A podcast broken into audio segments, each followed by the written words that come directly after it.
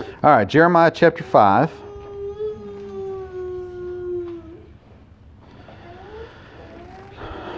Jeremiah chapter 5.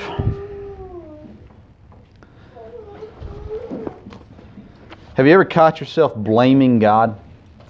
Uh, most of us don't want to admit if we've done that, but uh, a lot of times, maybe even subconsciously, in some ways, we blame God for things. Um, I, am very fortunate with just my parents and how I was raised and the people I was, uh, preachers and different people I was raised around. That's really, I can see how that's really helped me um, in different areas because I've had some people who've been surprised uh, by some ways that I've handled some of the adversity that we faced. And it's just, for me, it's just the way I was taught to handle it. It was, you know, you don't worry about it and you just trust God with it and whatever. And so it's, it's a little bit, I guess it's natural for me, but, um, but I've had people say, I don't know how in the world you could, and I'm thinking, wasn't that how we're supposed to supposed to be? I didn't realize I had the option of doing that.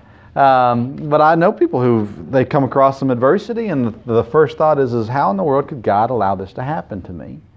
Um, sometimes even in our sins, we come to the point where we kind of blame God for allowing us to sin, blame God for the temptation, or blame God for the weakness, or whatever it is.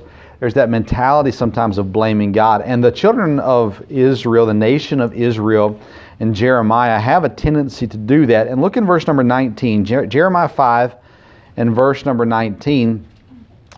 Uh, the Bible says, and, w- and it shall come to pass when ye shall say, Wherefore doth the Lord our God all these things unto us?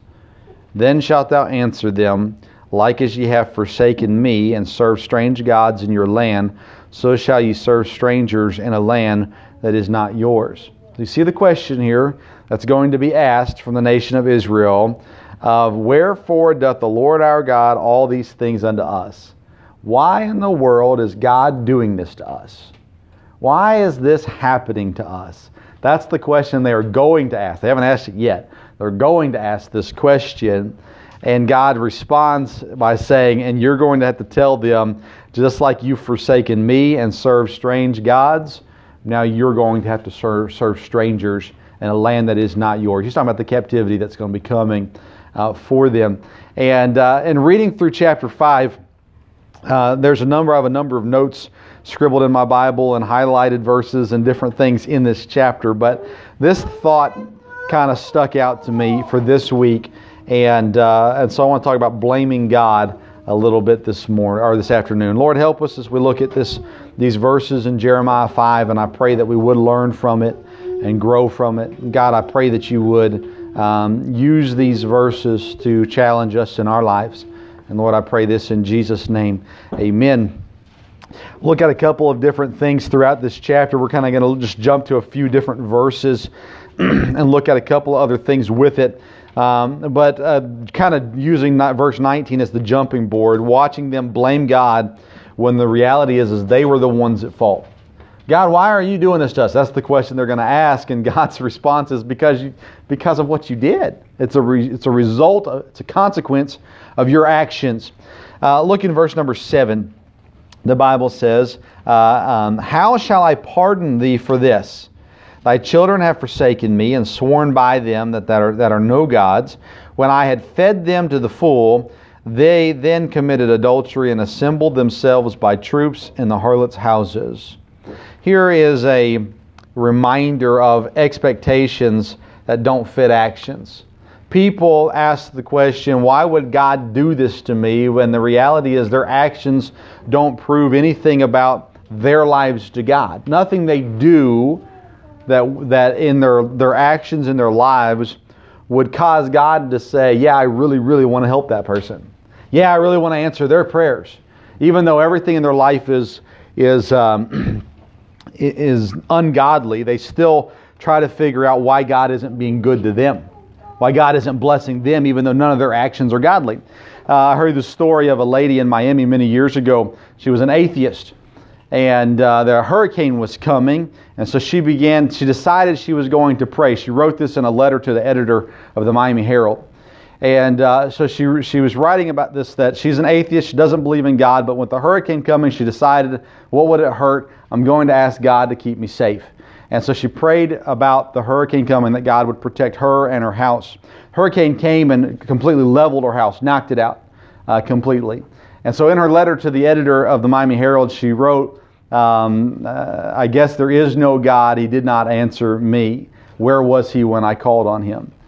And the letter to the editor, or the, excuse me, the editor responded in the newspaper and he said uh, that maybe God was busy with his regular customers.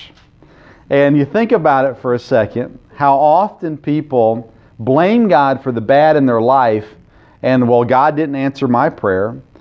And then, but you look at their life and you go, well, why would He? It happens in churches too, not just with atheists, or Christians who don't ever pray or very rarely pray, who don't ever read their Bible, who don't have a relationship with God on a daily basis. They pray all of a sudden when they're in trouble and then and struggles come and hardships come and they go, Well, why did God do this to me? Well, the reality is it's not that God isn't is is not hearing your prayers. It's that God is seeing that you don't mean it in your heart. We talked about this morning, it's about your heart. And many people talk to God asking for favors um, try to make deals with God. God, if you'll do this, then I'll do right.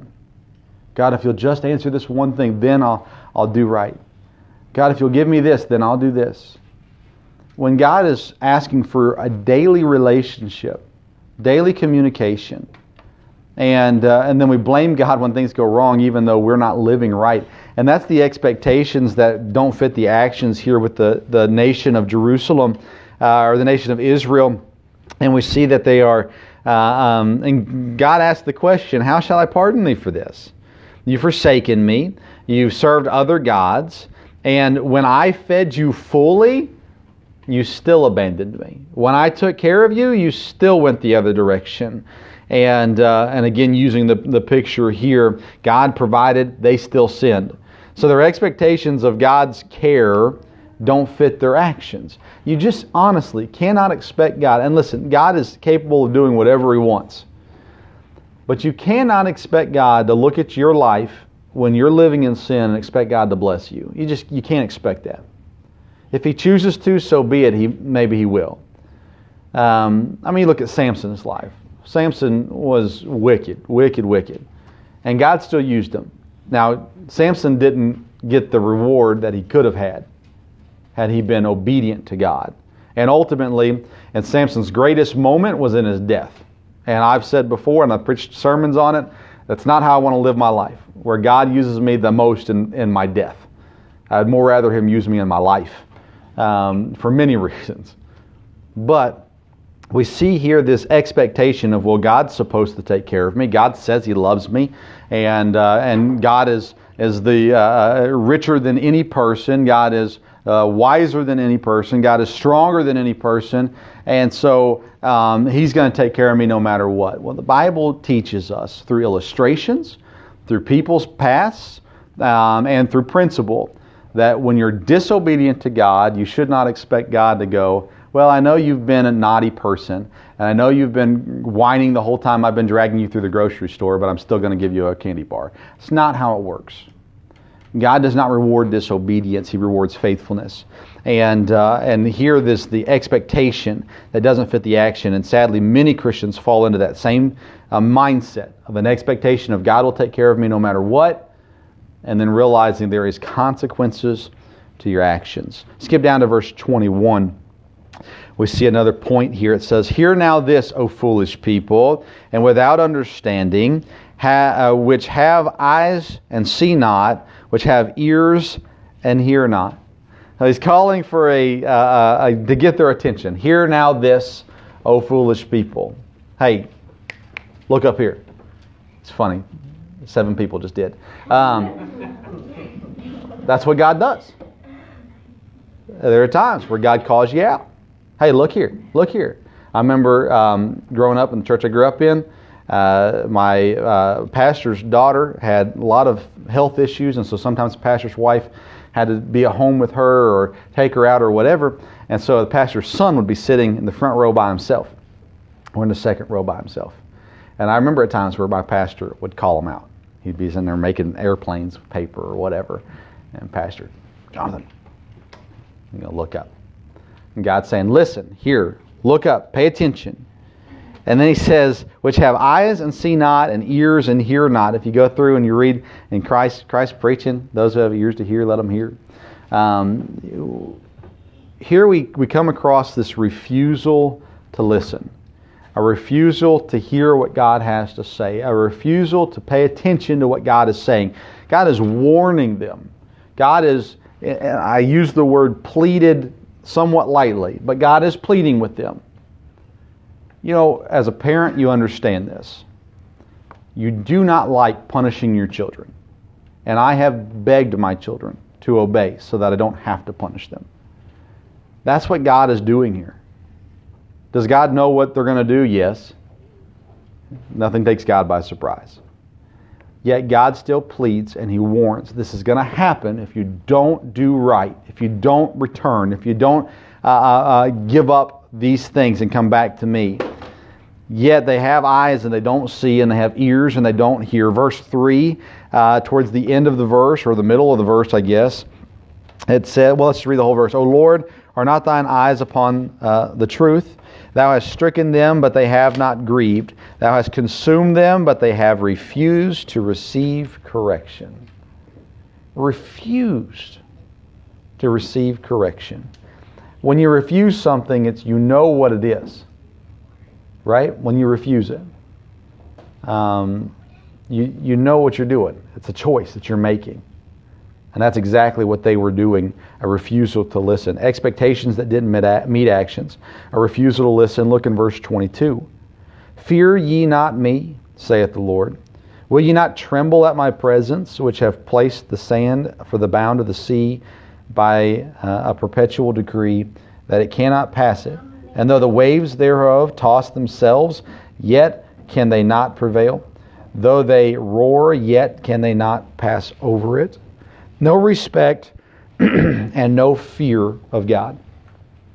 This is the problem that Christians have had from Adam's time on a lack of fear, literal fear.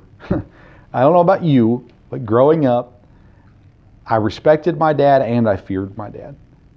Um, I knew when my mom said, when your dad gets home, my mom always, and, and I think every mom does this, you would more rather have had me punish you than your dad. Um, okay, there may have been a day where I told you that so that you wouldn't be so mean to me. But at the end of the day, I was scared to death of my dad. If I was doing wrong, I was terrified of my dad. You see, God is so much more than that, so much more powerful, so much more wise, so much more right than my dad. And yet, as Christians, too often we do not respect, reverence, or fear God the way that we should. God said, You are worshiping these idols, and you don't seem to care about the consequences that I'm about to pass down on you. Fear ye not me? Will ye not tremble? At my presence. You remember when Moses encountered God in the burning bush? He didn't go, This is cool, right? He was fearful. He took off his shoes out of reverence. Many people throughout the Bible have come across this understanding that when God is present, and I know God is all present, but that when you know and you are standing in the presence of God, the right kind of respect and reverence that comes with that. But on top of that, if you think about the power of God and when it's for you that everything is possible, there should be a fear of if I do wrong, if I disobey, if I go against God and I have that anger against me, that should be terrifying. And these people were living, worshiping other gods, being flippant with other gods, with really no seem to worry about the consequences that the true God was going to pass down on them. No respect, no fear for God or of God. And that is something that we're missing greatly. We're missing it in today's churches. We're missing it in today's society. We're missing it um, everywhere.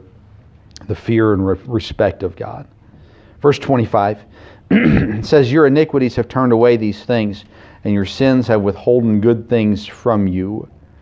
It's a very simple thought. It's your fault. When they're going to ask the question, Wherefore does the Lord our God all these things unto us? The response is, Your sins. That's why.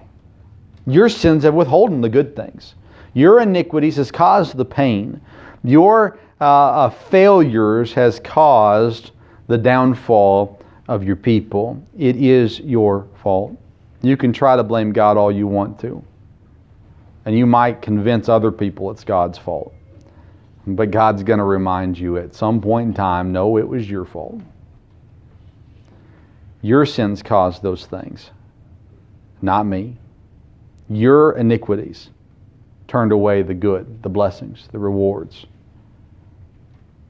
It's your fault. The Bible says, um, I forget what book it's in now, but the soul that sinneth it shall die. And it talks about generational sins um, from the father passed on to the son and, uh, and so on and so forth. And the idea that, sadly, many times children will pick up the habits of the parents. That's why you have generations that have alcohol problems. That's why you have generations that have um, abuse issues. It's why you have those things because as they see it, they're around it. It's what they're, they're learning, whether you're teaching them verbally or not. It's what they're learning by your actions. But even if a son is committing the same sin that his fathers did because the son watched the father do it, it doesn't uh, um, let the child escape the consequences of his sins. And that's so oftentimes we blame everything but ourselves for our sins. Well, if if you didn't if you didn't bring that person into my life, then I wouldn't have been around that. If you wouldn't have made me grow up in that home, if you wouldn't have whatever, whatever, whatever, we blame and we blame and we blame. At the end of the day, your sins are the results of your consequences. And and you cannot blame God for it. But after all of this, we still see in the midst of all this God's mercy. Look in verse number 1. It says, Run ye to and fro through the streets of Jerusalem, and see now and know and seek in the broad places thereof, if ye can find a man, if there be any that executeth judgment, judgment that seeketh the truth, and I will pardon it. Look in verse number 10. Go ye up, uh, go ye up upon her walls and destroy but make not a full end. Take away her battlements, for they are not the Lord's. Here he's talking about the enemies of, of Israel, and he's mentioning here that even in the destruction or the downfall, he will not make a full end. There's still mercy there. Look in verse number 18. Nevertheless, in those days, saith the Lord, I will not make a full end with you. I'm going to punish you. I'm going to, um, there's going to be consequences for your actions, but at the end of it all, there's mercy. And uh, it's available. And the, uh, the understanding, because the question sometimes is asked, why does God do, why does God allow bad things to happen to good people? That, that is a long conversation. Um, we can give it cliches and maybe appease some people, but if we're going to have a real conversation about it, it'll take a little bit of time. So we're not doing that today. But we watch, and by the way, look through the Bible. That's for a Christian. I encourage you with that. Look through the Bible. Look at the bad things that happen to good people in the Bible. And then I want you to see the peace in those people. I think Stephen. Stephen was murdered for what? For preaching. You say, boy, Stephen was a good person. He did right. Just, I, I don't know about you. When I read the, the account of Stephen's stoning, I can see in his eyes the peace as I read it. Um, in this case, we're talking about sins causing punishment, punishment as a result of sins. The fact that God, because He is righteous, cannot allow sin to go unpunished. And what he's saying in all of it there's always going to be mercy available. In verse 1, if there's anyone who's seeking truth, if there's anyone who's executing judgment, I'll pardon it. If you return to me, if you come back to me, I will restore you, I will forgive you. And nevertheless, in those days, I will not make a full end with you. God had made a promise many, many books back in the Bible. And He's going to fulfill that promise. And that's why there's this consistent offer of mercy available. I find it amazing that when people are so bad to God, blaming God, questioning God, not trusting God, God still sits there showing and proving His love to us. If you'll just come back, if you'll just come back. I don't know if we need this specifically today. But if for some reason you're you've left, if you'll just come back. Let's help other people the same way. Just come back. Lord, help us. Provide for us. Help us to be more faithful. Lord, build our faith, stretch our faith, grow our faith. Lord, when we sin, help us to be accountable. Help us to understand where we've done wrong. Help us to not pass the blame on to relationships or society or you, but God, that we understand that our sin results in consequences. So, God, help us to get those forgiven and uh, to come back. Lord, help us as we reach out and we try to help others who are struggling in their faith, maybe those who have not yet had faith. And God, help us to, to be able to clearly teach your word to them, your love for them. God, may we be able to see people come to you or come back to you. God, help us to be faithful. God, help us. There's so much going on in our society today. Help us to stay focused on you. God, I pray that you'd help our church and the needs that we have, that you will answer these requests. And uh, Lord, I pray that you would um, just continue to, to, to, provide for the needs that you always have for this church. We're, we're uh, I am excited about what is next, even though I don't know what it is. And God, we are, we are trusting you. We are giving to you our cares as a church um, to take care of this, this assembling of believers. God, that you will provide for us the right place and the best place for us. God, I pray that you'd help us to not get caught up um, and distracted by the things going on in this world, but that we would truly be compassionate for people. Um, that God help us to keep our priorities straight. I do pray for our leaders. I pray for our governor. And I pray that uh, he would um, receive good, wise, godly counsel, that he'd follow it. God, I pray that you would be with the division in our state right now. God, that you would use us as a part of the healing. I pray that you would protect our law enforcement who are in a very tough situation. And Lord, I pray that you would um, just protect with safety, protect their lives. Lord, help us to gain some sort of peace again. Our country is in um, array right now. Pray for our president, for other elected officials. God, that you would again give them wise and godly counsel, that they would heed it and follow it. God, we have so much division. We know that true unity will only come through you. So, God, I pray that you would use us as a part of starting uh, a spread of the gospel throughout this country and a mighty wave, Lord, that people will turn to you. Be with our missionaries, protect them, provide for the needs that they have as well. And uh, God, we look forward to seeing what you're going to do and answering these requests in the days to come. We pray all this in Jesus' name. Amen.